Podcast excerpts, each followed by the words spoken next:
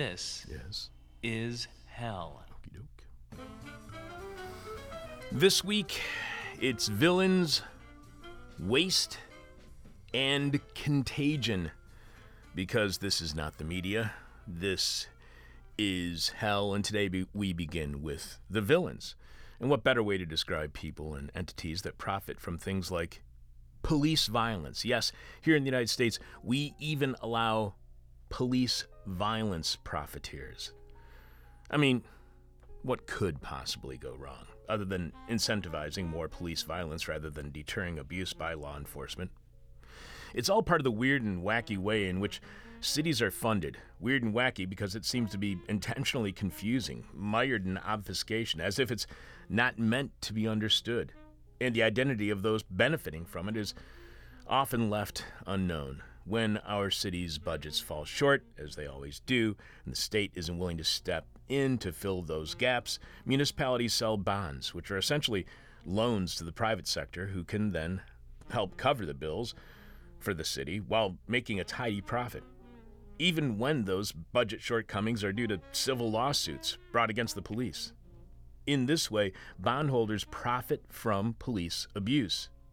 In a few minutes, we'll speak with award winning independent journalist Clark Randall, who posted the Boston Review article Bond Villains How a Little Understood Feature of Urban Finance, Municipal Bonds, Fuels Racial Inequality. Clark studies systems and histories of race, housing, and municipal finance. His work is concerned specifically with the consolidation of the urban planner profession and the creation of budgetary norms at the local level, as well as low income housing policy and the historical processes of segregation and suburbanization. Recently, Clark uh, has written extensively on large landowners in the Midwest and the politics and funding mechanisms of the Section 8 Housing Choice Voucher Program. Clark is the Lynne Cooper Harvey Fellow in American Culture Studies at Washington University in St. Louis.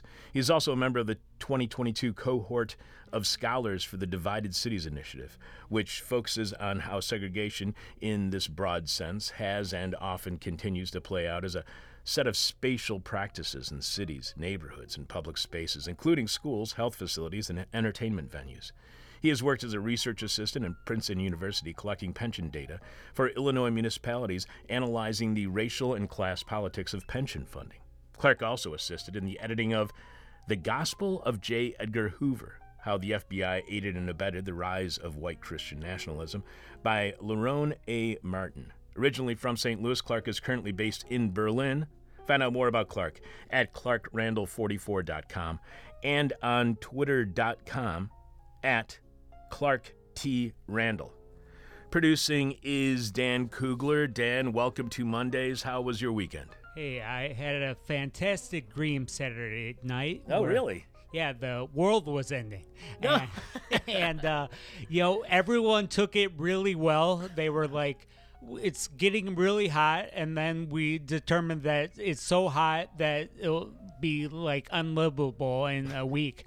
And everyone handled it well. Like, called up their friends, told them how, how much they appreciated them and stuff, and then uh, inexplicably went to the mountains to you know to meet the apocalypse. Right. Well, the, like you do.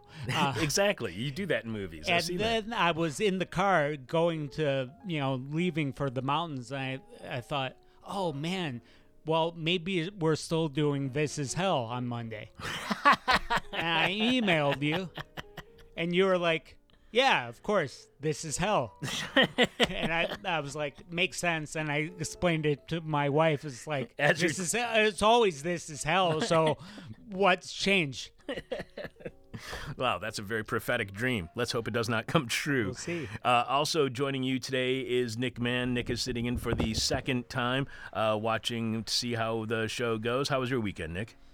Um, my girlfriend broke up with me. Well, that's not good news. This is hell. wow. So this is hell. That keeps being proven over and over again. I'm sorry that the show has cursed you in this way, Nick. We're all good. We hung out for two days in a row right after that. So there you go. It can't all be bad. My weekend uh, started off great. I got an email from a listener, Alex, who writes, "Hey Chuck, I'm in Chicago until Monday around 8 p.m. when I head back to San Antonio. Been a fan for about six years and would love to stop by and say hello if this kind of thing is something people do." Let me know if this is possible. I'm a Texas based organizer and love your stuff. Just want to show my appreciation and make a friend. Best Alex. So, Alex included a link to a recent article he had posted at Jacobin titled Texas's Death Star Bill is an attack on workers and democracy. The newly passed HB 2127 is yet another attempt by the GOP controlled state legislature to impose minority rule over the state of Texas. It's the working class that will pay the price, and the working class that must organize to fight back. The authors of the article are Alex Birnel, the Alex who contacted us, and David Griscom. Uh, Jacobin's bio for Alex says he is an advocacy director at Move Texas. The Move Texas website, movetexas.org, states it is a grassroots, nonpartisan, nonprofit organization building power in underrepresented youth communities through civic education, leadership de- development, and issue advocacy. We believe that together we are transforming democracy in Texas and beyond. And some of you may recognize the name David Griscom, as uh, he was part of the Michael Brooks Show and is now the co host of the podcast Left Reckoning. Alex explained he was here in Chicago because he was on a panel at the at this past weekend's Sentencing Project conference on civic power. Alex was here to talk about jail based voting in Texas after some recent victories.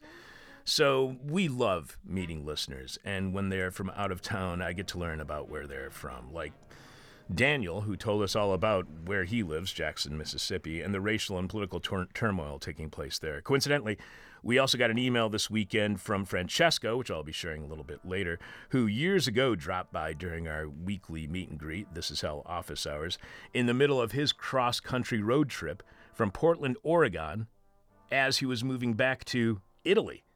So I'm looking forward to meeting listener Alex, but instead somehow, or I was looking forward to meeting him. Uh, somehow I, I aggravated the stomach muscles that are still recovering from my late June hernia surgery, which both my surgeon and doctor said would heal in four to six weeks. And that was nine weeks ago. However, Sean, who has joined us for office hours in the past, recently went through the same operation in recovery. He said the pain lingers not for four weeks, not for six, not for nine, but more like five months. And Sean is proving correct as I was unable to meet up with listener Alex because I spent the majority of my weekend with an ice pack on my stomach, which really sucks. All that said, if you ever do have plans to be in Chicago, give me a couple weeks heads up and we'll hang, whether it's during our weekly Wednesday office hours or whenever it works out for you. This is Hell, the only radio show podcast or live stream where the bitter, blind, broke, gap toothed radio show host, that's me, Chuck Mertz, actually wants to hang out with you. Dan, what is this week's question from hell for our listening audience? This week's question from hell is what makes you so special What makes anyway? what makes you so special anyway? We will share uh, your uh, question from hell answers as posted at Patreon coming up after our talk with Clark on the creepy and mysterious world of municipal bonds and what that means for all of us, no matter where we live. Brave enough to be streaming live, dumb enough to be goofy, stupid enough to think that we could be a regular part of your weekly hangover. This is hell. And Dan has this week's hangover cure. This was a new one to me. Uh, Scouse. We apologize for the source of this week's hangover cure, a website called Health Means Wealth, which nobody ever should visit. The site ran an article with the headline Hangover Relief 12 Cures for a Refreshing Restart.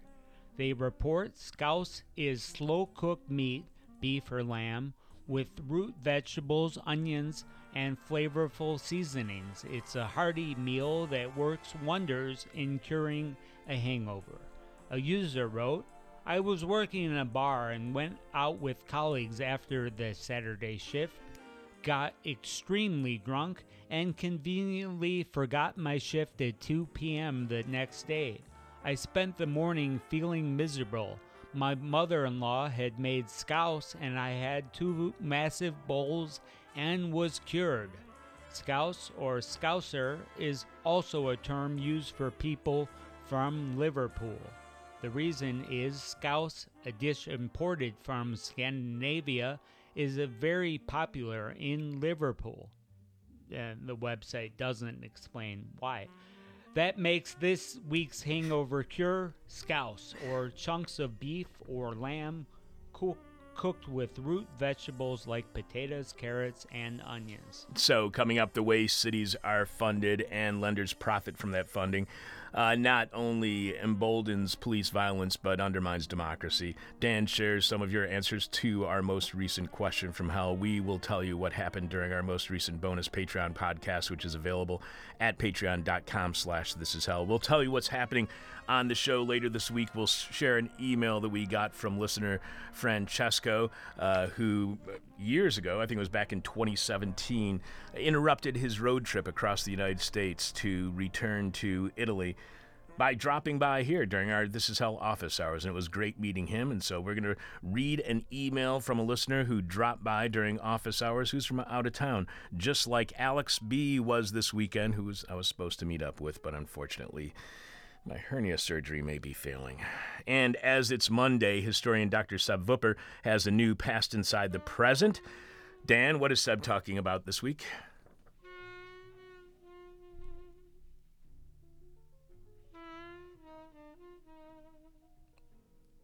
Do you have a Past Inside the Present over there?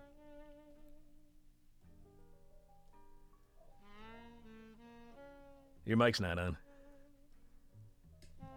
Monday. Uh, Yes, it is why Monday. I don't usually do, Do Mondays, exactly. Uh, Sebastian looks at how the United States ended up with the drinking age most other countries laugh at.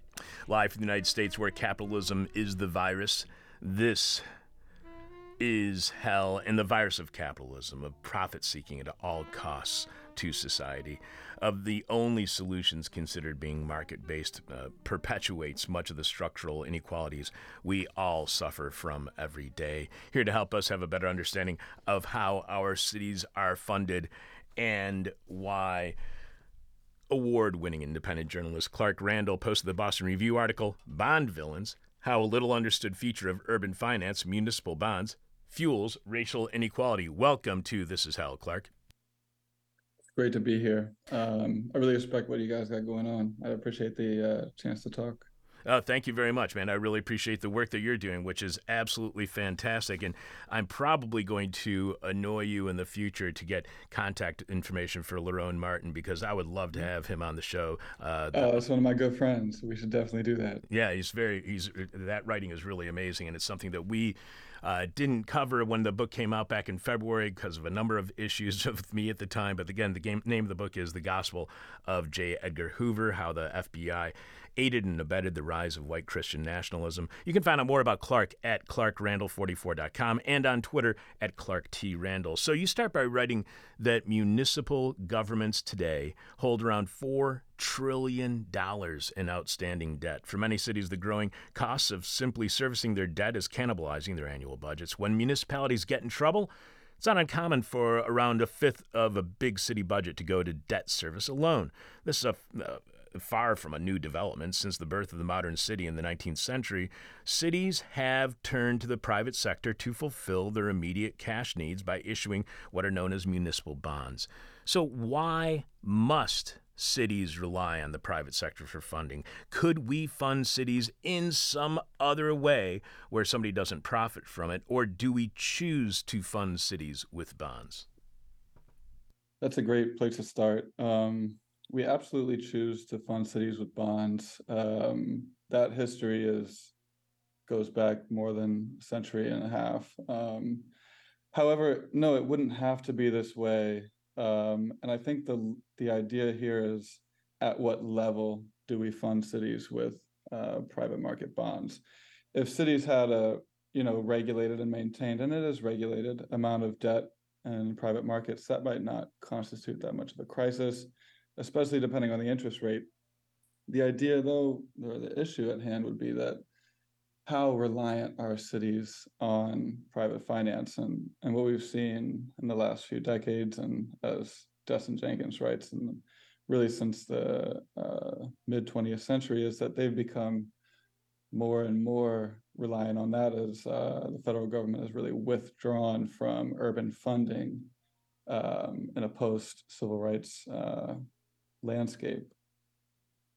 So you point out that this kind these uh, municipal bonds are and the whole process is very much invisible. Why is this process invisible? And is that intentional like those who are behind uh, private equity doing everything they can to stay anonymous? Is this like other aspects of financialization that are invisible where those who benefit do everything they can to not be known by the public?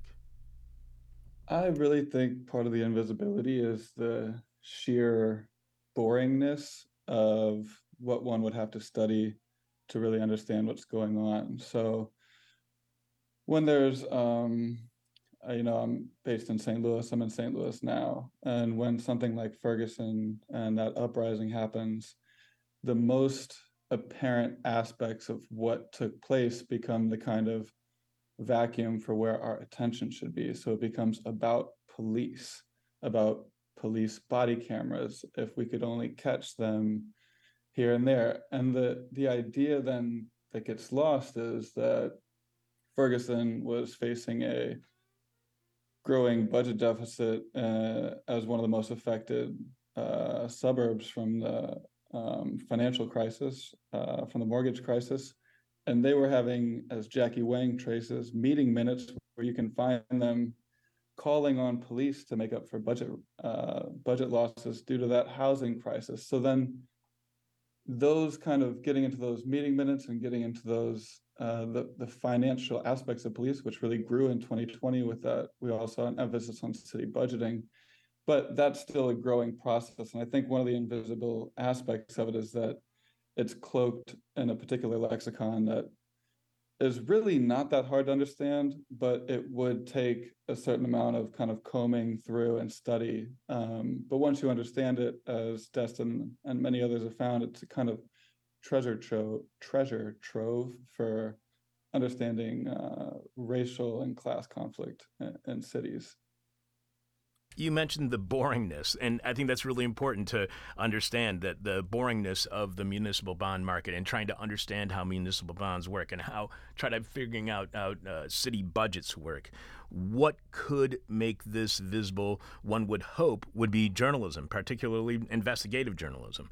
Is the municipal bond process invisible because the press refuses to report on it, or is it uh, so? Is it invisible because it's impossible for journalists to make it visible to the public? Is it simply one of those things that's a real challenge for journalists to explain how budgets work, and it, it's so difficult and so hard to explain that it becomes exploitable.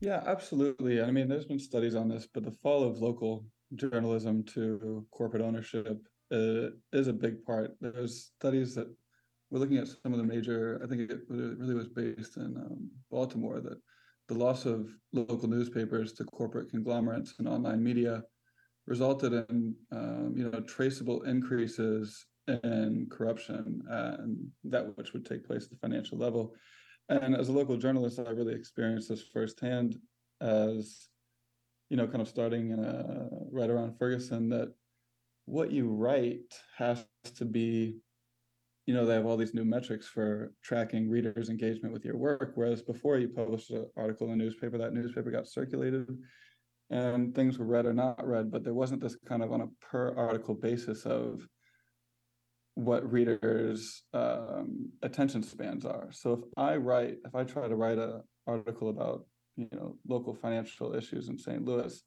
I have to somehow understand it well enough to keep a reader's attention in a media environment that people who are studying much more kind of explosive topics are are competing with me, and you know the it, it, municipal finance and, and racism within municipal finance can be a very tedious topic to discuss, and it often will lose that um, if there is to be a competition, it will lose that competition to things which are maybe more easier for the reader to be engaged with for longer. And then editors who make assignments aren't necessarily, you know, their job is on the line to keep readers engaged and you know it, it kind of goes so on and so forth and it, it is very hard as journalists to kind of carve out a space to slowly discuss and work through why we should care about something as mundane as municipal finance So, an information campaign wouldn't solve all of the problems that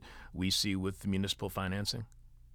what do you mean by an information campaign Uh, just like making certain that people understand what municipal bonds are. I mean, just I, I'm I'm not trying to say that we should dismiss any kind of journalistic uh, achievement made or any kind of attempt made at trying to explain, but often people will say if you know if if the people only knew what the system was like. If they had that information, then they would make the right decisions. You point out in your article at a certain point in time, uh, going back to the 1960s in San Francisco, how people voted against trying to uh, pass bonds that would help out social services, but then would pass bonds that were good for business. Do you think that that uh, you know that, that kind of infor- that that knowledge that even if we had the knowledge of how municipal bonds function, that we would be making the right decisions. I mean, that's what that's what for those of us engaged in municipal finance research are, are kind of banking on. Um, I don't want to make any bet about that, but I do think 2020 showed us that, you know, that on the ground activism really did turn. Uh, and you had activist organizations in St. Louis who Action St. Louis, Arch City Defenders really began to focus the public's eye on here's what the city of St. Louis's budget is. If we say 55, 45% of it is going to quote unquote public safety. And then if you look inside there, then you see that a huge chunk of that is just going to paying kind of inflated police pensions that have been bargained because of their particular political position and ability to influence who gets elected you know that was a sustained attention that was placed on city budgets for a year or more and i think the amount of people and readers who wouldn't turn their head when they see a kind of article headline uh, about city finances is really growing and so i think that information campaign if i understand your point right is kind of under is kind of underway and i think it was really helpful to connect journalists with activists in that process So, and scholars, of course.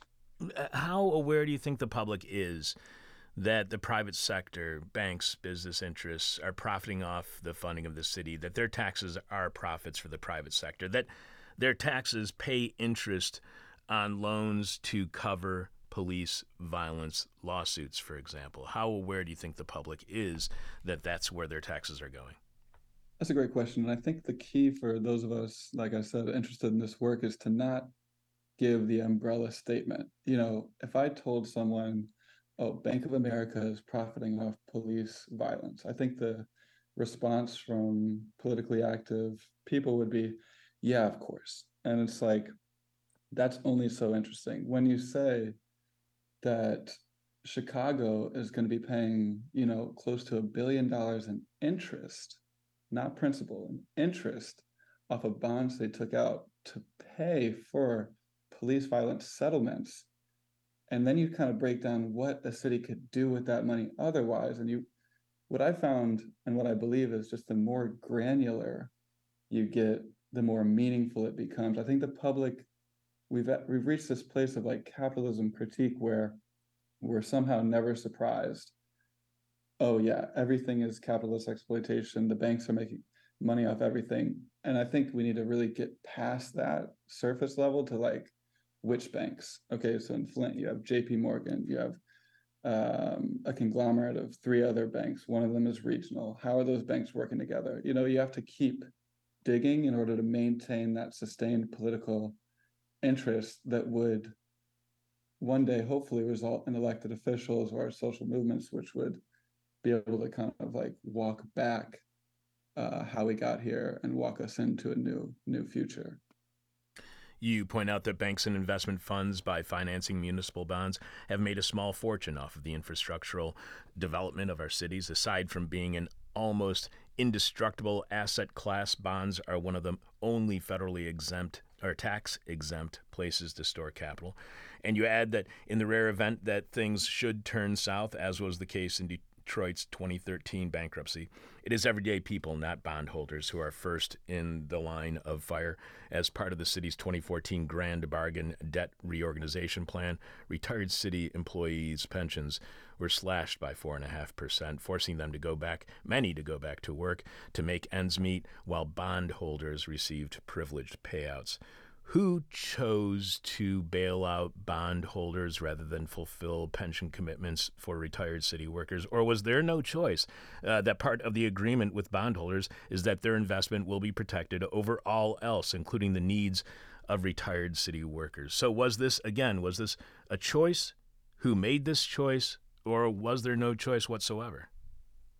Yeah, it's another great question. And I think um, like I was talking about with getting granular, what you find is these are contractually um, obligated terms. So bondholders, there's a kind of term in this uh, literature like the primacy of, of bondholder interests or the rise of bondholder interests. Um, those contracts which regulate who gets first dibs and in a worst case scenario are becoming more and more uh, skewed towards the interests of the bondholder.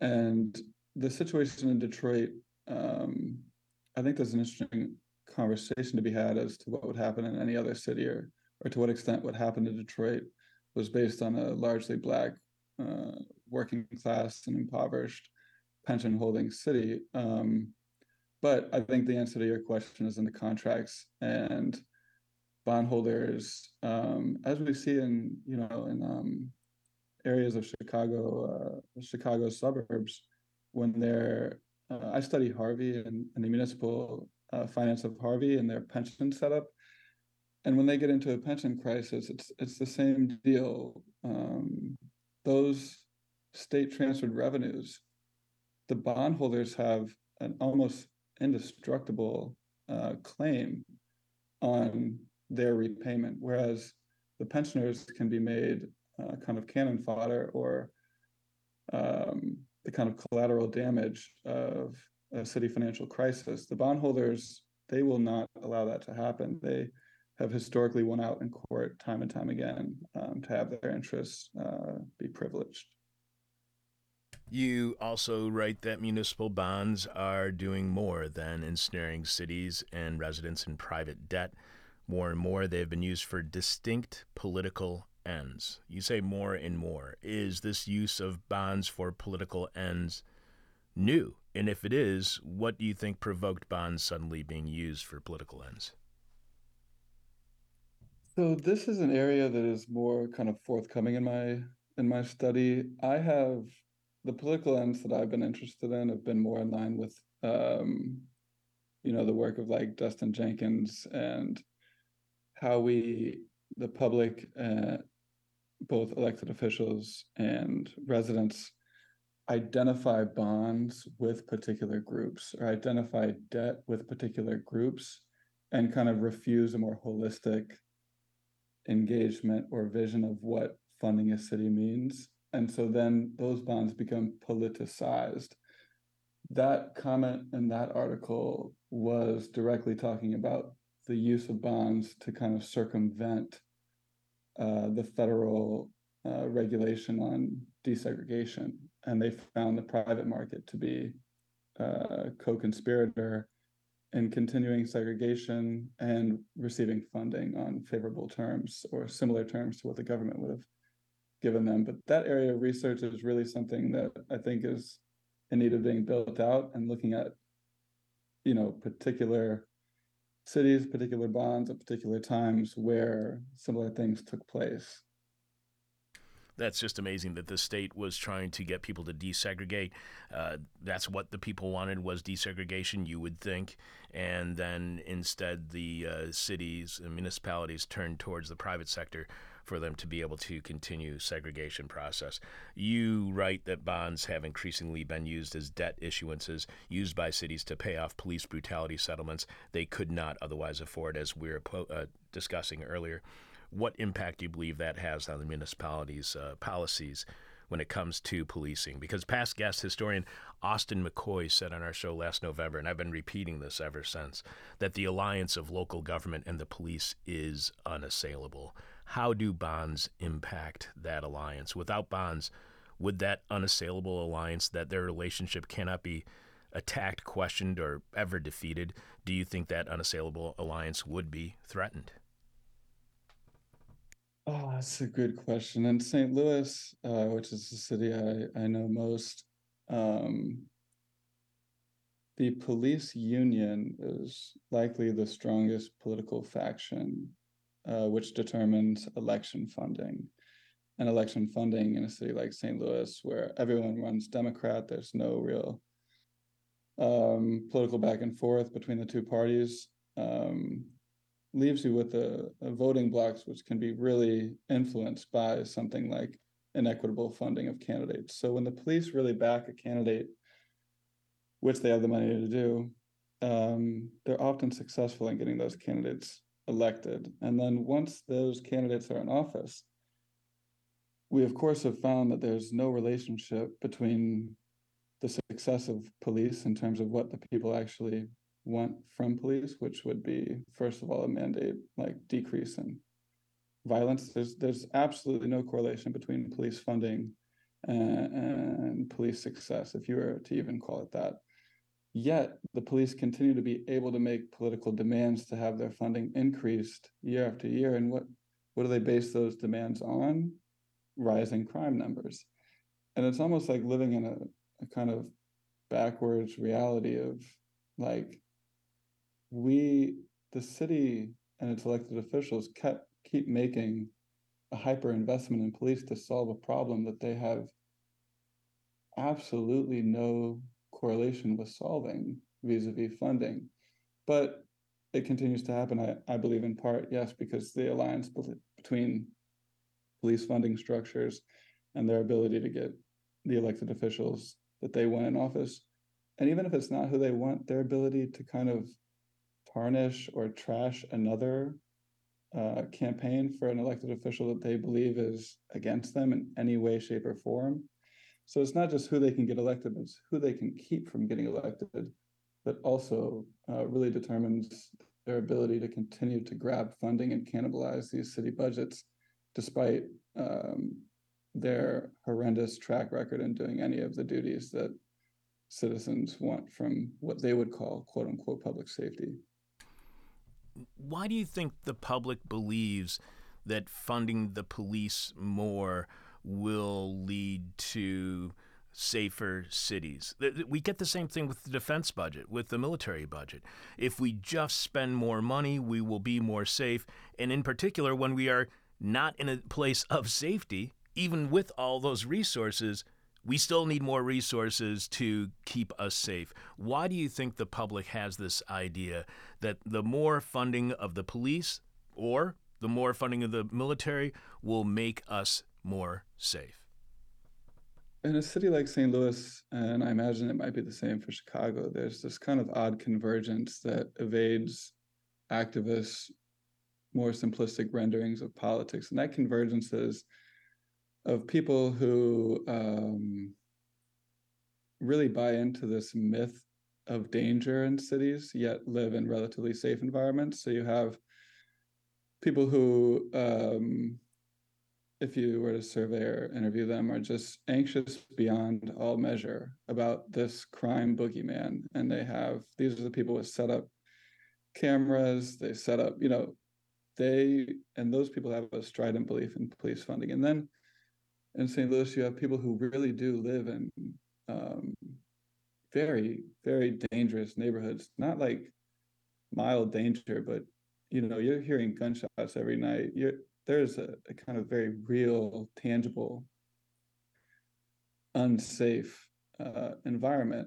And when surveyed, those people also often, and this is the part that really troubles or has troubled the politics of many activists and uh, the aftermath of BLM is that those people also often are in support of raising police budgets um, and vote for uh, often Black or African American police based candidates because there's just the the alternative thinking is just not yet where it would need to be. And i think that's growing rapidly but there is yet to be an alternative to uh, the kind of violence that is ex- is both experienced and kind of mythologized in American cities, and I, and I do believe that um, activists will, you know, the 2020 moment was like a moment of replacing police officers with social workers and and this kind of discourse. And as that discourse grows, I think those opinions will begin to change.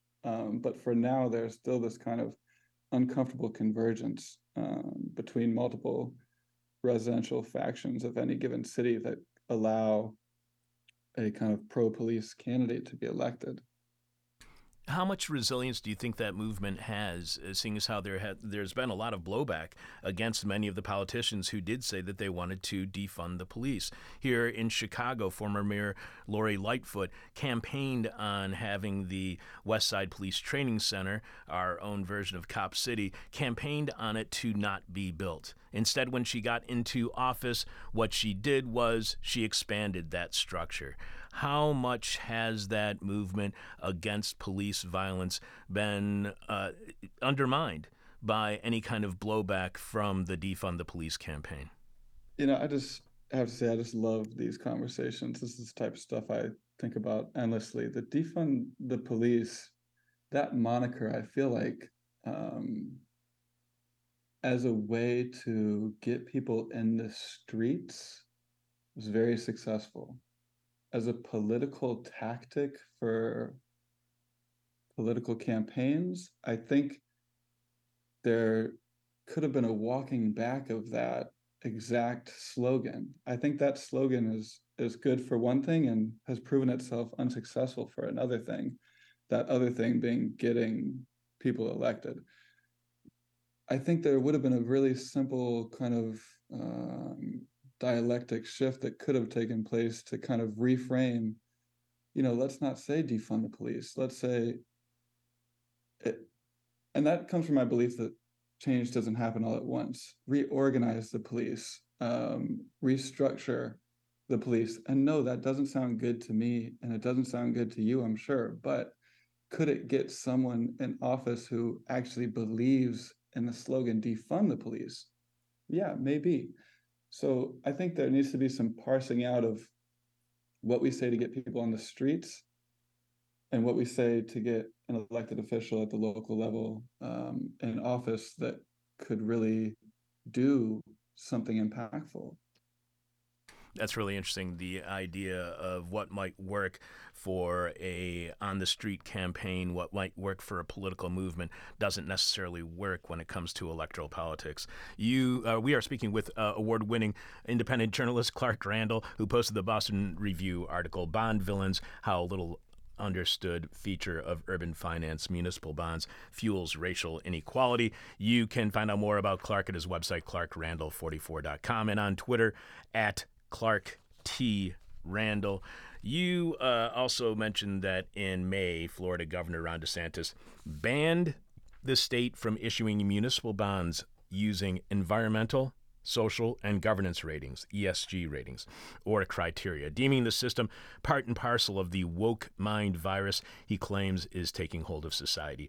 The ESG investment movement is a tool meant to guide investors toward perceptibly more ethical decisions in funding. An investor steered by ESG precepts might only invest in bonds for projects that meet specific environmental criteria or decline to invest in a bond for a project that increases greenhouse gas emissions. Hardly a radical tool, but one that may have been of some use in a state like Florida, whose governor has explicitly denied the existence of climate change and banned its cities from adopting 100% clean energy goals. So, are municipal bonds being increasingly targeted by conservative governors? Are states taking power over how cities spend their money, or has the state always had this kind of power and influence over city spending?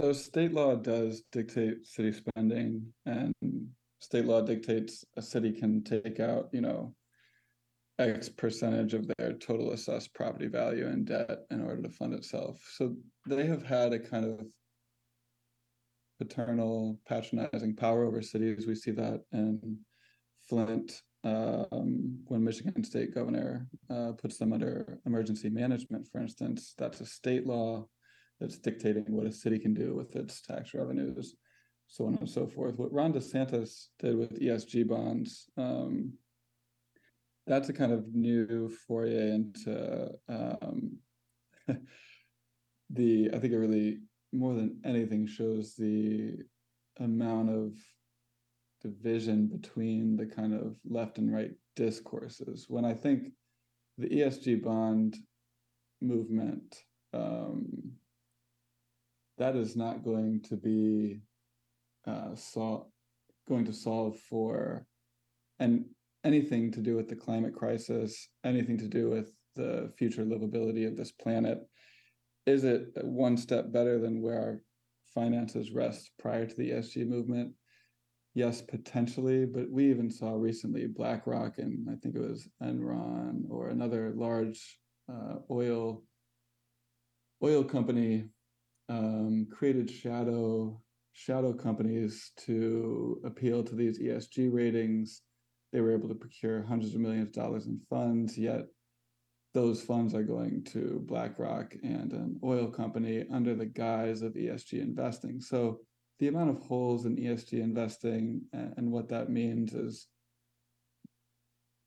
is so wide that really it, it renders them a kind of uh, first small and short step into what we can imagine of a more just financial regulatory apparatus, if we are to even call it that. Um, but it does show where Ron DeSantis sits as he's trying to gain kind of cultural capital for his anti woke movement and, and, calling this kind of ESG movement woke. And what that really does is it, it tempts the left to stand up for ESG investing when really, you know, I I don't want to take his bait on that. Um, ESG investing is part and parcel of uh, financialized capital, and is really, I think there are these traps all around us uh, to make us stand up for things that the right is against that really, you know, we shouldn't really be for either.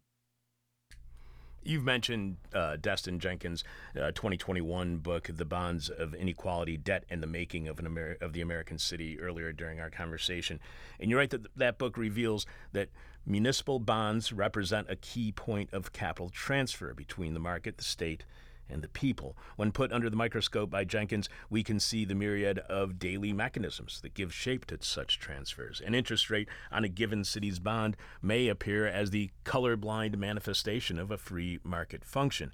Banks bid it up or down, and at some point, this process results in the sale of the bonds at a certain rate. In reality, the interest rate outcome was fabricated from an aggregation of racialized data points, inputs like a neighborhood's property tax levy, unemployment rate, and median income. Uh, come together to inform the market in a sleight of hand, sociologist Davin uh, Norris recently dubbed embedding racism. But how can data points be racialized? Aren't data points always objective metrics and markers? So yeah, Davin is really the leader on on this, and I'm working with him on the Chicagoland Pension Project. Um, he'd be another great person to talk to, but he very simply kind of traces a history of em- employment discrimination, housing discrimination, and so on and so forth. And those the, the long shadow and current manifestation of those racist processes yeah, those influence the data points that are supposed to be um, figured in as objective to the financial market.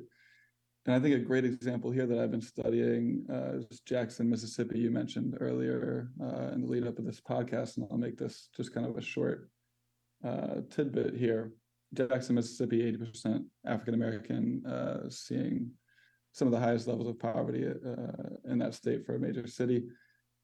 Their water has been dirty on and off for you know the last 25 30 years Work from Courtney Ponder, a geographer, showed that Jackson, Mississippi, since 1970, has been paying the highest on average interest rate for their bonds over a, you know, there's a 50, more than a 50 year period.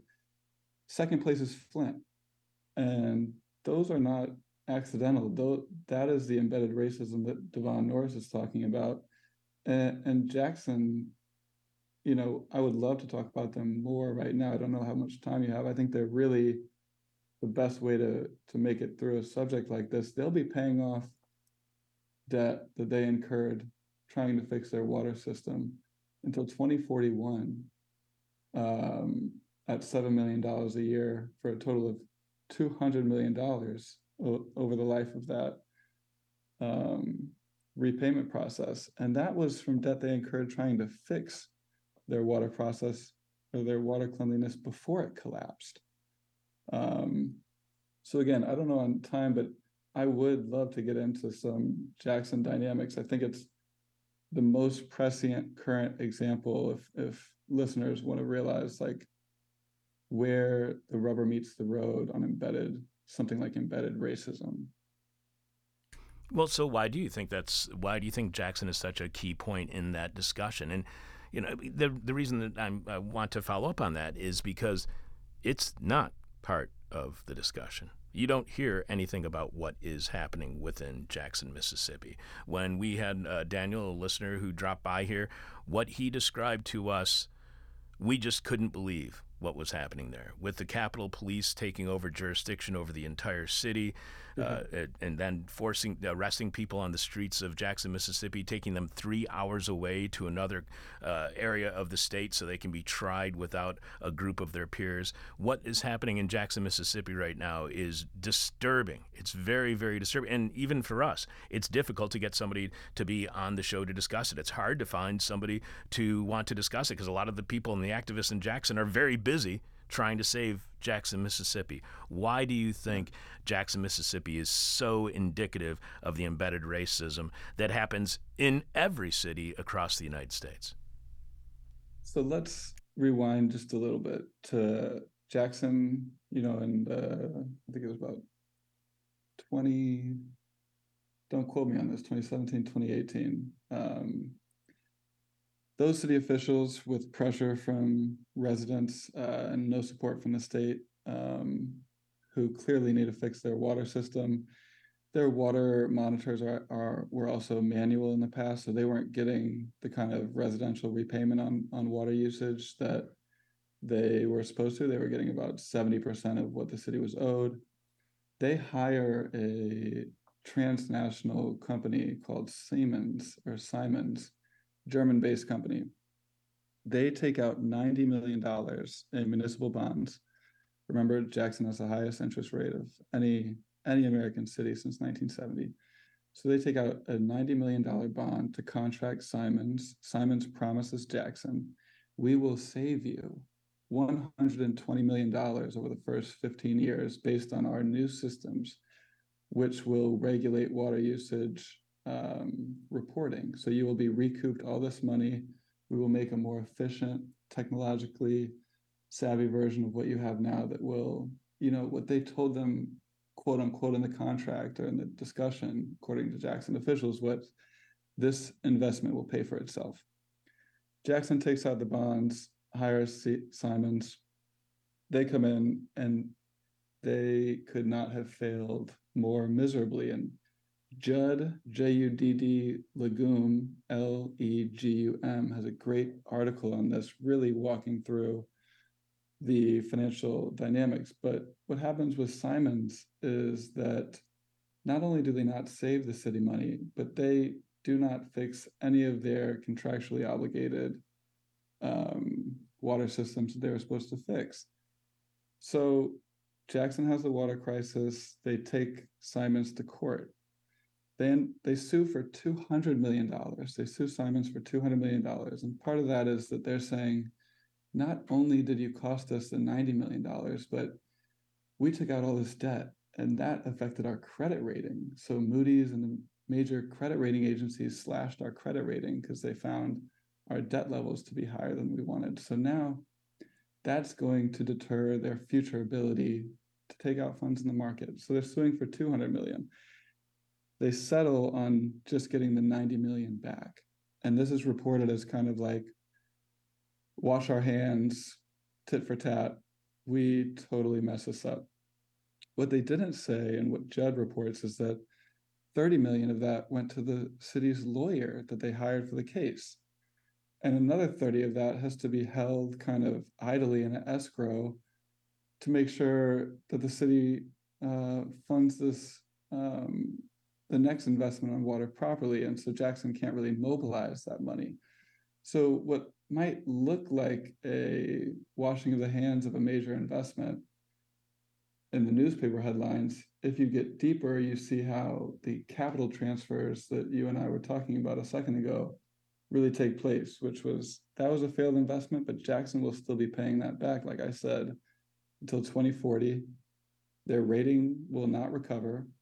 They are still seeking funding. Um, and the argument would be where else could we see this happen? What other cities, you know, uh, they said it's a, a, red state war on a blue city and, and, a white war on a black city. And that is, I think, really an apt way to put it to really capture both the political, racial, and class dynamics of what's happening there.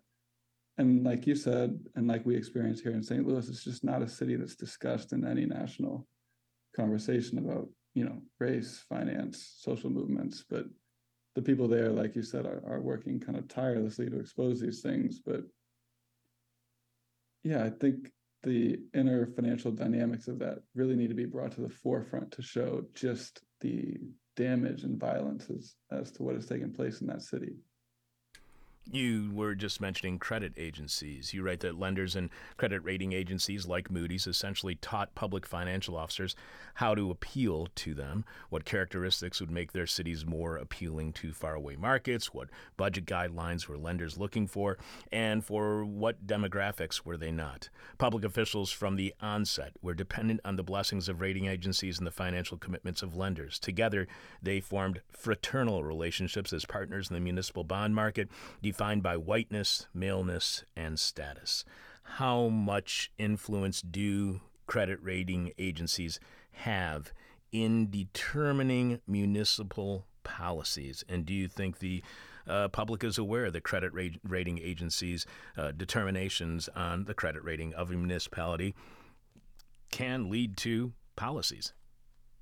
I mean, you guys saw this in Chicago. Chicago has a terrible track record with the rating agencies probably the worst of any major American city. I can't think of someone who's had a harder time, you know, and, and that goes for Illinois, the state too, has had a terrible time with with Moody's. Um, and it absolutely has been used as a cover for austerity politics. Um, you can't, it's very difficult as a mayor or a governor to come up and talk about cutting finances for, you know, for their just to that end. But when you say that we're doing this so that we can someday make larger investments by now appeasing the needs of this rating agency who what their power is is really the ability to block they can both determine interest rate spreads but they can also really kind of block a city out of the debt market if they if you're determined to be junk status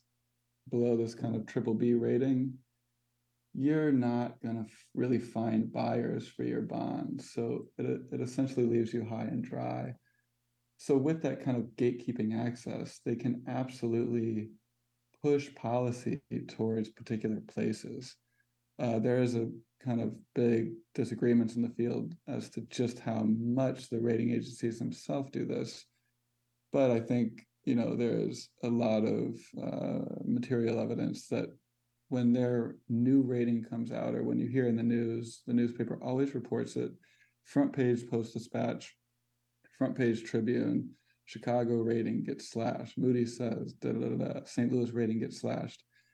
That can absolutely be transformed into a, a, campaign talking point about what needs to change in the city because it's front page of the paper. A lot of people read it. So it kind of primes the residents to be looking for and accepting of austerity politics instead of saying we're headed down. What we need is a bigger investment. What we need is, you know, the way out of a crisis wouldn't be austerity, but you know, further and deeper investments into the uh, political economy of the place.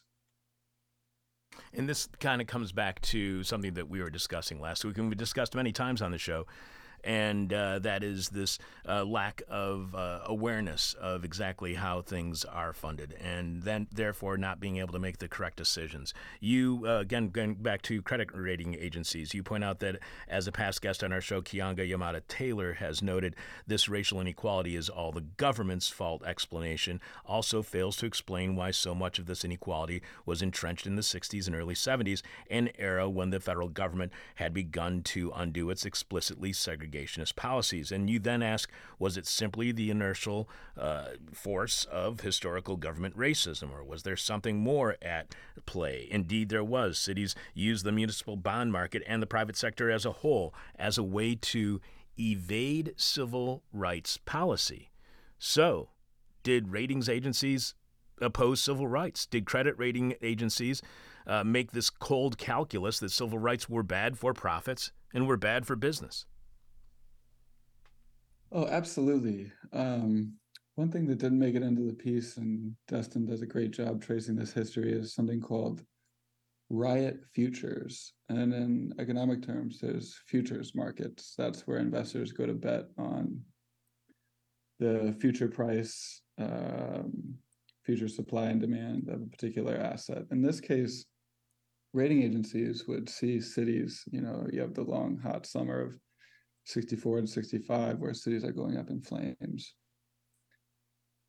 What the rating agencies did is they would see cities with large uh, Black populations and estimate that their chance of having a riot in the future would be greater, and that those riots ultimately hurt city revenues by either shutting down business, burning businesses, they hurt the tax pool, and so there's kind of a, a future punishment on cities, even for the potential that they would um, be the next city in line for a riot. And Destin really paints this picture uh, uh, really well in, in, terms of how the rating agencies would would almost say as much uh, in their in their analysis. And we saw this in Ferguson. Uh, Ferguson used to have a kind of double A very high rating with Moody's. And when that uprising took place, uh, the next rating they received was unprecedented. Moody's slashed them seven notches. Um, there's only 21 notches in the system. And that was, you know, all predicated on what though that uprising meant to Ferguson's economy in Moody's eyes. Um, and they they essentially write that that Ferguson used to have a kind of favorable revenue generating system of police, this kind of fines and fees, pull people into court, uh, take their money, fund the city. The DOJ came in and kind of exposed that, um, made a consent decree. And Moody's writes, you know, this will cost the city money. That, you know, fulfilling the, you know, needs of that consent decree and kind of having their plundering exposed is going to cost the city cold hard cash and we're going to take their rating into the trash can um, making it even harder for the city to fund itself. Uh, so the rating agencies are absolutely pro stability and see any conflict especially racial conflict as detrimental to a credit worthiness uh, rating for for a given city. One last question for you, Clark. This has been a fascinating conversation. I could talk to you about this single article of yours for another half hour easily because there's so much more to it that we have not discussed. Uh, we are we have been speaking with award-winning independent journalist Clark Randall, who posted the Boston Review article that I strongly suggest you go and read in its entirety. Bond villains: How a little understood uh, feature of urban finance, municipal bonds fuels racial inequality. You can find out more about Clark at his website, clarkrandall44.com, and on twitter.com at Clark T. Randall. One last question for you, Clark. And we do this with all of our guests. Our final question is the question from hell, the question we may hate to ask, you may hate to answer or our audience is going to hate your response. And this is a question that's been really bugging me because I have spoken to a lot of debt activists, and they don't seem to see the same problems I see with credit rating agencies. So n- now we all have credit ratings. How much do Yeah. credit ratings agencies not only control our local governments and their policies, including how and where they spend their money, but as well control our, all our lives. How much do credit agencies determine what education we get, the community we live within, the condition of our neighborhood, the home we live inside, the food we eat, the clothing we wear, the health care we receive? So that makes our question from hell for you, Clark. Lucky you. It's a three parter. Do credit agencies control our lives? Why do we tolerate it? And can we take that control back? Yeah, man, I would love to see a kind of uh, antagonistic movement against individualized credit ratings. We do have to parse out that, you know, the the credit rating agencies that determine a city's rating and the ones that determine our personal rating are, bear no relationship to each other other than the kind of moralistic belief in credit worthiness as something to be judged numerically and as something to be stratified um, along class, income, race, gender lines.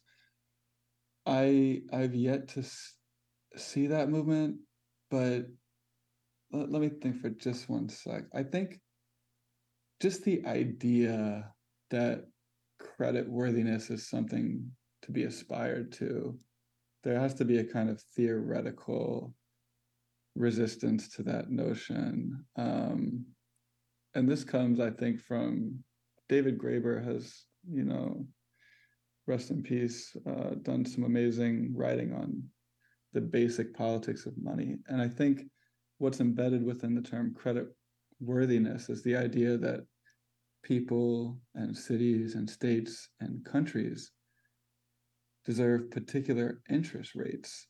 And what he has kind of walked through in his work is charging interest on money used to be illegal. It's against most religious doctrines. There should be a kind of basic, you know, humanitarian disgust with the fact that we would have to pay back more than we received over time. And I think starting there to kind of work out a resistance to like, no one deserves a worse interest rate than another person. We need to begin to redistribute risk back onto the creditors and away from the people who need debt. Risk is what really, you know, has been lost somewhat in this conversation that you know whether it's the bondholders or your credit card holder that risk should be taken on by them and should not be a punitive aspect of what you need to get through your daily life placed entirely on your shoulders that if you miss one credit card payment you're done for years. You could pay back faithfully for years but that one ding and it's very similar with cities you can't just have a minor default. If you default once um, it's over. And there's a great book called why not default kind of calling for this on a national national level the author's name is escaping me but it's called why not default and um, it's just about how, how do we organize a basic movement whether it's amongst individuals or formerly colonized nations to not pay back debts in full and to do that as a matter of principle and solidarity with those who cannot pay back debts in full. Uh, and that thinking has a way to go, and I have a way to go in learning about it. But I think that's some of the most exciting ideas uh, around these times is there is no moral aspect of paying back debt, you know, and having to ruin your personal life or your city to do so. What if cities came together, you know, cities that have been exploited by the financial markets? Flint, Jackson, who have these the worst rates possible. What would happen if there was a cities came together and refused to pay back all at once on the terms demanded by creditors. I don't know, it would probably be catastrophic, but that kind of thinking has yet to been played out or, or what kind of strength could be found in, in mass defaults on, on any individual or, or governmental level. That's being happening most actively in this like student debt conversation uh, that we've been witnessing and, and what would happen if cohorts of students organized to not pay back loans. But you know, continuing to expand that thinking is is very exciting to me and uh, things of that nature. Clark, thank you so much for being on our show. I'm going to bug you an email to see if I can get contact information for Lerone Martin to talk about his book, The Please Gospel do. of J. Edgar Hoover. And I will send you a hilarious David Graeber story that will make you that will make your week. I promise you. And I can tell you this part, weed is involved. So thank you so much for being on our show. We're looking I'm looking forward to having you back on the show in the future and uh, look for an email from me. Uh, I really appreciate you, Chuck. All right, take care, Clark. Yeah. We have been we were speaking with again journalist Clark Randall, who wrote the Boston Review article Bond Villains. This is not the media, this is hell, and you know this is not the media because for whatever reason the establishment press has no interest in informing the public about who profits from their tax hikes and the culture of violence it reinforces. If we're talking about structural racism and the way in which cities pay for police violence lawsuits, you know this is not the media. This is Hell. Right now, you can show your appreciation for This Is Hell, providing over 27 years of content that you can't find anywhere else, giving air times to opinions like Clark's and perspectives you won't hear anywhere else, and providing new content to you absolutely free every week since 1996, never having a paywall during that entire time, including nearly 10 years of free shows you can listen to at thisishell.com. Show your appreciation for all of that. Completely listener supported This Is Hell without any commercial, without any interruptions whatsoever, but without any commercial endorsements, without any grant money. money. We only are funded by you. So become a subscriber to our weekly bonus Patreon podcast, which goes live on Patreon at patreon.com slash this is hell every Thursday morning at 10 a.m. Chicago time. Or you can show your support for completely listener supported This Is Hell by visiting thisishell.com and just clicking on support, where you can see all the ways you can support This Is Hell. And somebody has to because you know that to everyone in the media, this is hell. Most recently on Patreon last Thursday, August 24th, Patreon patrons can now ask me a question from hell, a question you may hate to ask, I may hate to answer, or everyone, including you, may hate my response. Earlier this month, the question from hell for me on Patreon was from subscriber PF who asked what it would take for me to have a four day work week and a relaxing three day weekend. However, PF stipulated that it has to be done without jamming five days of work into four days or recuperating from the week by sleeping in on weekends because that kind of recuperation and recovery never really works. Like many of the questions from hell posted by Patreon subscribers, I became obsessed with PF's question, either because it is fascinating or my OCD is just that bad. Either way, I couldn't stop thinking about it, and while contemplating a four day work week and three day weekend, I started thinking about bigger issues other than my own work schedule. Issues like what is probably the most important competition we all engage with every day, and that is time versus money, valuing one over the other in the ultimate self commodification of our lives. Also on Patreon, the far right always screams at the top of their lungs about how radicals have taken over college campuses across the United States, believing that somehow we're still mired in 1968. In reality, it's the far right that has been working hard to take over universities, and they're succeeding. We were scheduled to speak last week with Lisa Corrigan about neoliberalism and its impact on public state universities in the U.S., but Lisa got COVID despite everyone insisting the pandemic is over. Lisa has her schedule with us, and we'll discuss the right's takeover of universities on our show next week on the day after Labor Day. However, to remind all of us that this far right takeover of America's public state university system has been a long time in the making, we shared an interview from 2006, from 17 years ago, when we spoke with Felicia Gustin. Co co-director at Speak Out, the Institute for Democratic Education and Culture, which you can find at speakoutnow.org. At the time of that conversation, Felicia had just co-authored a new report with past This Is Hell guest Anuradha Mittal. That report was titled Turning the Tide, Challenging the Right on Campus, which was posted at the Oakland Institute website, oaklandinstitute.org. The report was an analysis of right wing and corporate influences in and on college campuses back in the aughts, when reactionaries had already shown major successes at taking over university life.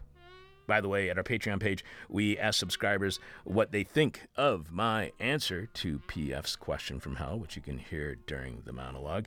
And you can see those very kind words of support from all of our listeners right now at patreon.com slash this is hell. So I posted the question or a question to our Patreon patrons, and they are responding about exactly how I might be able to have a four day work week and a relaxing three day weekend. And maybe you too. But the only way you can hear and do all of that is by becoming a This Is Hell patron on Patreon at patreon.com slash This Is Hell.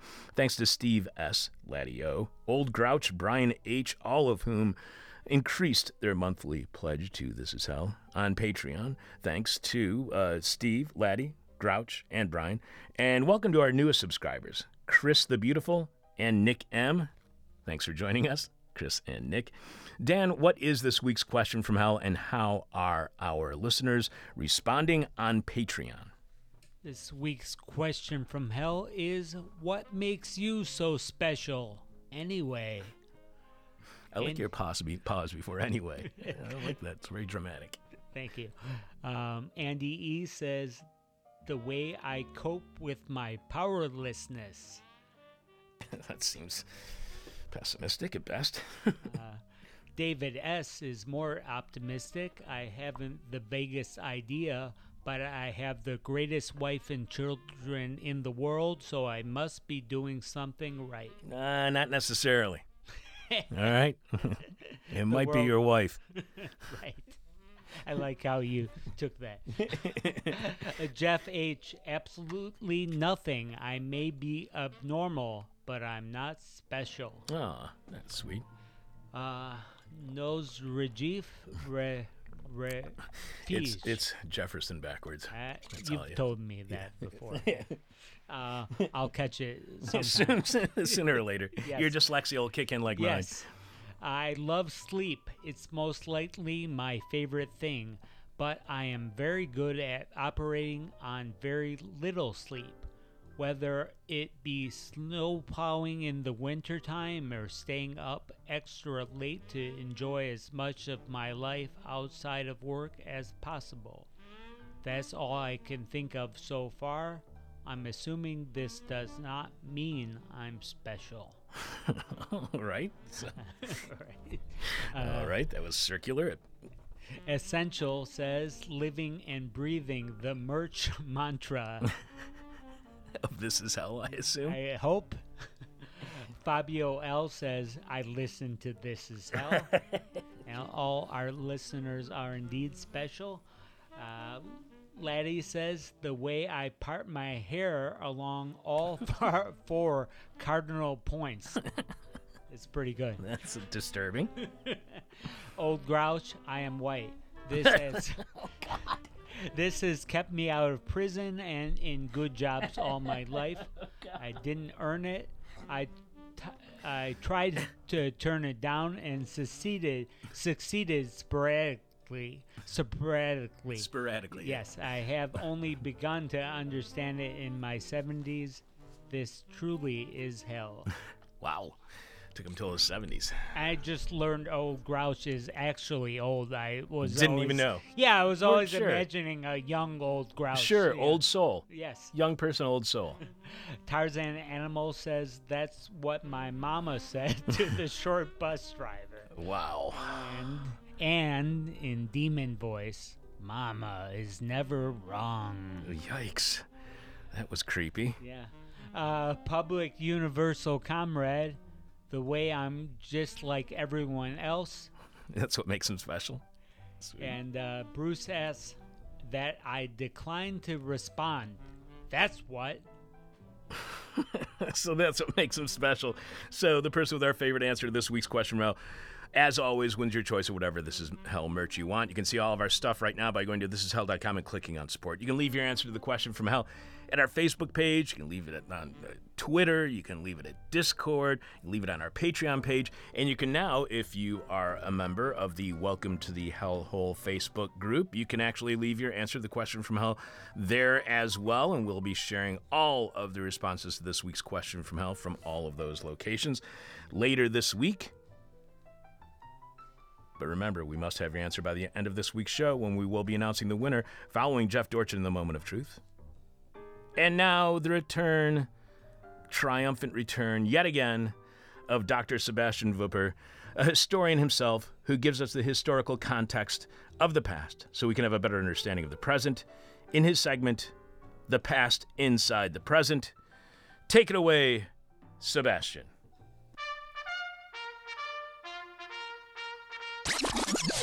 The past inside the present.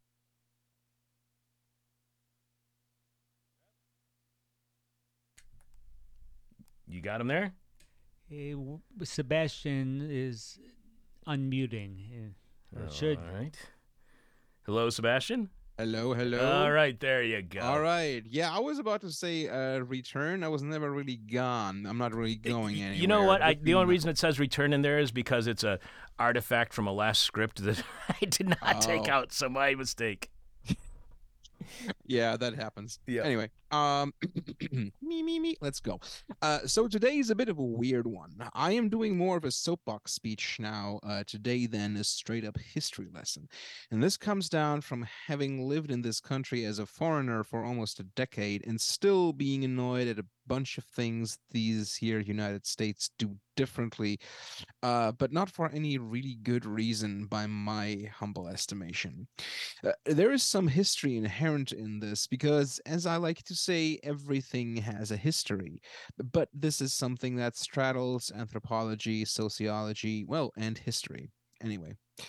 Today, I want to talk about something that America does differently from other countries that never ceases to low key, high key annoy the hell out of me.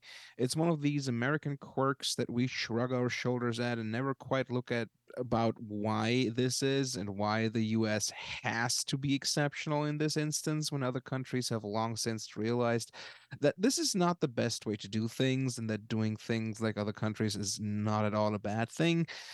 And if I was talking about guns or healthcare or electoral politics, it would be less awkward, I guess. I should probably also talk about those things at some point, and I have talked about these things at some point. But no, today's thing I get worked up about is a little stupid to get worked up about. But then that's probably also the reason why most people probably barely ever think about it.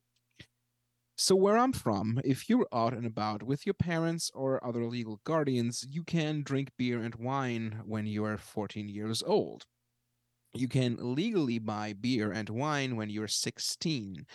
And when you're 18, you can get any sort of alcoholic beverages anywhere. It's fine. Here you go. Knock yourself out. That's Germany for those of you not in the know. And Germany is uh, as is wi- widely known uh, to be a smoldering crater in the ground because of all the excess death from teenagers getting hammered, except that it's not. In the United States, meanwhile, well, things are different here, aren't they? So, why is it that in most of the world the legal drinking age is 18, sometimes even younger, but in the these here United States, it's 21? Uh, the United States has a somewhat muddled history and definition of its age of majority, the age at which a citizen is considered to be an adult. When an American reaches legal adulthood actually varies. There are some things that happen when you're 18, there are some other things when you're 21, and then again something at what 25 or 26 regarding car rentals. And then there's again differences between some things in terms of state level and federal level and between states too. But for simplicity's sake, when prohibition ended in 1933, the legal voting age was 21. So American lawmakers set the national legal drinking age at 21 as well. And that was that for a couple of decades. During World War II, the drafting age for the armed forces was lowered to 18. So some teenagers who got drafted to kick German or Japanese butts protested that if they're old enough to fight, they should be old enough to vote for who sends them fighting. There was a lot of chortling about the youngs not knowing what's good for them, but some states actually lowered the voting age for 18 in the wake of that discussion. This did not change much about the drinking age, but it's an important related issue since this all relates to who is considered a full adult and who isn't. Later, when the Vietnam War came around and teens were again drafted to go die for their country, the outcries about the national voting age became a lot more pointed. And that fueled the political debates on lowering the voting age nationally to 18 through a constitutional amendment. And that then eventually happened when the states ratified and President Nixon signed the 26th Amendment to the Constitution into law on July 5th, 1971.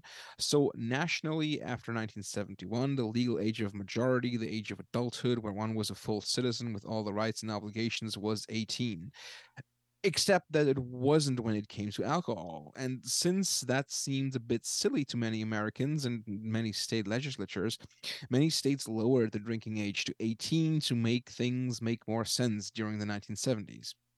The uh, drinking age is generally something that is handled on the state level in these here United States of America, I should add.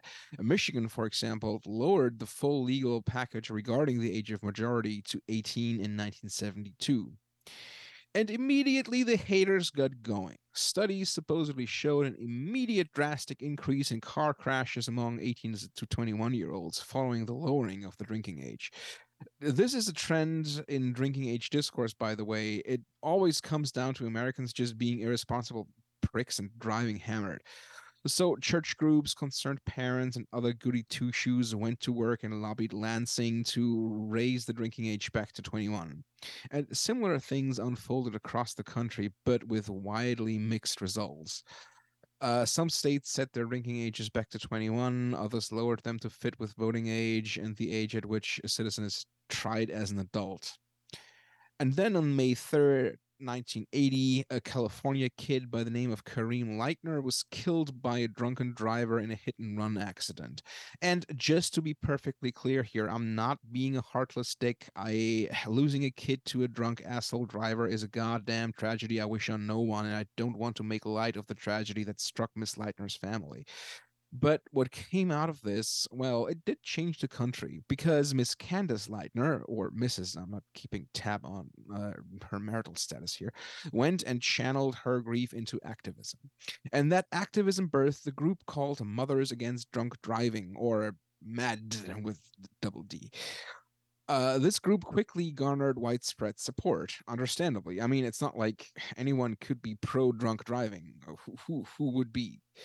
Pro drunk driving. That's just a silly thing to be for. Uh, but when MAD set their eyes on, but what what MAD eventually set their eyes on was the legal drinking age, and they got support from New Jersey Democratic Senator Frank Lautenberg, who was annoyed that kids, well, adults, but kids in the drinking age sense, could travel from New Jersey over to New York to get alcohol, even though they were not 21 years old, because New York's drinking age was 18 at the time. And so MAD put their substantial lobbying machine into gear, and in 1984, President Ronald effing Reagan signed the National Minimum Drinking Age Act into law. And this act is kind of interesting since legal drinking age is constitutionally speaking a state's issue. The federal government cannot tell the states to enact a specific drinking age. And the act does not do that, but it stipulates that states which refuse to set their drinking age at 21 will, as a penalty, receive an up to 10% cut of federal highway subsidies. To Miss or Mrs. Lightner's credit, she herself got annoyed that the, uh, the organization shifted its focus towards preventing underage drinking instead of preventing drunk driving and ceded the presidency shortly after. In the meantime, more studies came out that basically couldn't find much of a difference in teen adult drunk driving accident before or after the raising of the drinking age.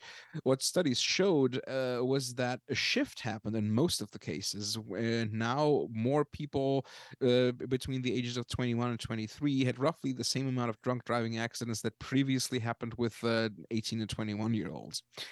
Today, calls are again rising to lower the drinking age um, because it's a bit absurd to say people are adults at one age, but then go, psych, not for X, Y, and Z.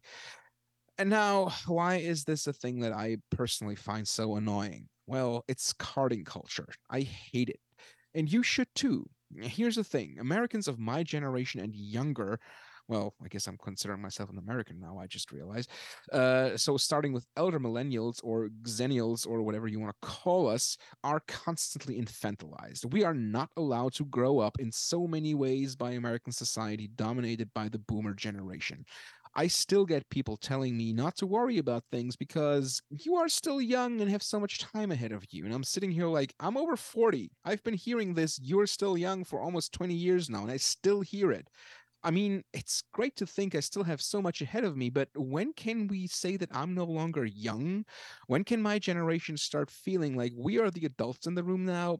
Probably never. So, okay, what does this have to do with drinking age? Well, this is where things become sociological, anthropological, and also very silly. When I first arrived here almost a decade ago in this country, most cashiers and places selling booze had a little sticker saying, We will ask for ID if you look younger than 28. And that was fine. The difference between having a drinking age at 18 and uh, 21 is that people don't really look like they're younger than 18 for that, for that long. But people can look younger than 21 for quite a bit. So it's understandable that a cashier who is legally obliged to make sure to not sell alcohol to a quote unquote minor has to ensure they don't do that. And since it's much harder to sell to tell if someone is just under 21 than it is to tell if someone is just under 18, there has to be some sort of rule of thumb for, for that. And I found this extremely annoying personally because when I wanted to buy a beer, there was always a chance that cashiers insisted I show them my passport instead of my German ID card. Both show the same data, but the ID card is not on a list of accepted documents, but the State Department strongly discourages foreigners from carrying their passports around if they don't have a pressing issue, like opening a bank account or signing a lease, which really isn't nearly the same level of gravity as getting a six pack for the weekend, but I digress. I always looked a bit younger than I was, so when I came here at age 33, I was frequently carded on the looks younger than 28 provision. Thanks, I look young. But here's the problem that never stopped. Over the years, the if you look younger than age kept creeping up, and currently it's basically if you look younger than 45 we have to card you which it's getting a bit silly and in my estimation, this is all a part of the boomers refusing to accept my generation as adults. Whenever we go and want to take part in adult things, we basically have to have our adulthood questioned. And this will never stop. Now, many places say we always card because that makes sense. Because that's what this specific form of carding is at the end of the day. Uh, look here, kiddo, we don't think you're really an adult. Every time you want to have a drink, and nobody has an issue with that. We just accept it because some something something think of the children. Seriously, if anyone though, if anyone thought in the past seven years that I didn't look at least 21, I don't even know what to say. At this point, it all just lost the cuteness. And to be quite frank, I just I just no longer find it amusing. Uh, I used to find it, you know, flattering getting carded when I was 33, 34, but still getting carded at 42 mandatorily, still having to have my being a full grown adult question anytime I, I go to get some beer. That's society at large telling us that we're not really worth listening to because, well, we're not really adults. And yes, this is a very silly thing to get worked up about, but it is one little thing in a whole series of things of various sizes that tell that tell me and uh, people of my generation and younger uh, adults younger than me that we're not really adults, that we're not really grown-ups. We're still so young, with a life in hell still ahead of us forever. Wow, that was really, really good. I still get carded. It's really annoying, and especially when I, you, I don't drive. I can't drive. Thank God I don't drive. Many people would be dead today if I did drive. So I have to show a state ID. You don't need a state ID for anything except for being carded at a store. There's nobody ever asks me for my ID ever.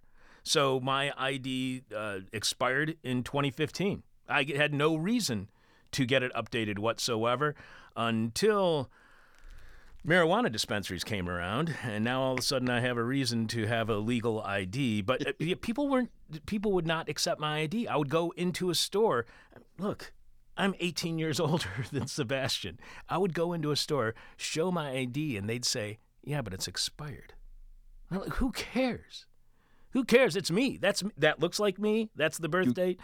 You could be a secret shopper out to get them. I could be. That's Yeah. right. I could be a Mhm. secret shopper. Good lord, I totally forgot about secret shoppers. All right, Sebastian. Until next time, always great to hear your voice. Looking forward to having you back on. That was a very, Yeah. very good uh, pass inside the present. Thank you very Thank much. All right. All right, take care. So uh, I was telling you earlier about an email that we got from Francesco. I'll be sharing that tomorrow as we've gone over a little bit. Uh, Dan, uh, what's Jeff talking about during this week's moment of truth? Jeff will weave a tale not from Celts, but Celt Ish. Why is Celt spelled with a K? That's Uh, the, in a separate email, he explained that it was so it, we don't say uh, Celt. Celt. I and I see. got a little bit like, well, who does he think I am? And then, th- then I remember the Celtics, and I So, all right, down. sure, sure. uh, and who are our upcoming guests on this week's show, Dan? We've got Matt King to be on, uh, will be on to discuss his article at the New Republic. Big tech's waste solutions are a scam. Rather than face hard truths about reorganizing our system to stop waste, the wo- world is falling victim to empty and inefficient cleanup promises from the tech industry. Uh, New Republic and their stupid long headlines. Who else is going to be on next? And also, we'll wrap up the week with an interview from another Boston Review article. We will be speaking with Hugh Ryan, who wrote the piece Who's Afraid of Social Contagion? Our ideas about sexuality and gender have changed before, and now they're changing again. and again, the moment of truth with Jeff Dorchin. Uh, so thanks to Dan Kugler for producing. Thanks to Nick for joining us, shadowing Nick or shadowing Dan and learning how to produce the show. I am your bitter, blind, broke, gap tooth radio show podcast live streaming host Chuck Mertz, pretending to know what I'm talking about since 1996. This is hell. My demon is on my butt. Ah. My demon talks to me in profanity like a sailor. And my demon tries to knock me down. And my demon tries to put me on a hell ride. Thank you for listening to This Is Hell. For more interview hell and to support the show, visit thisishell.com.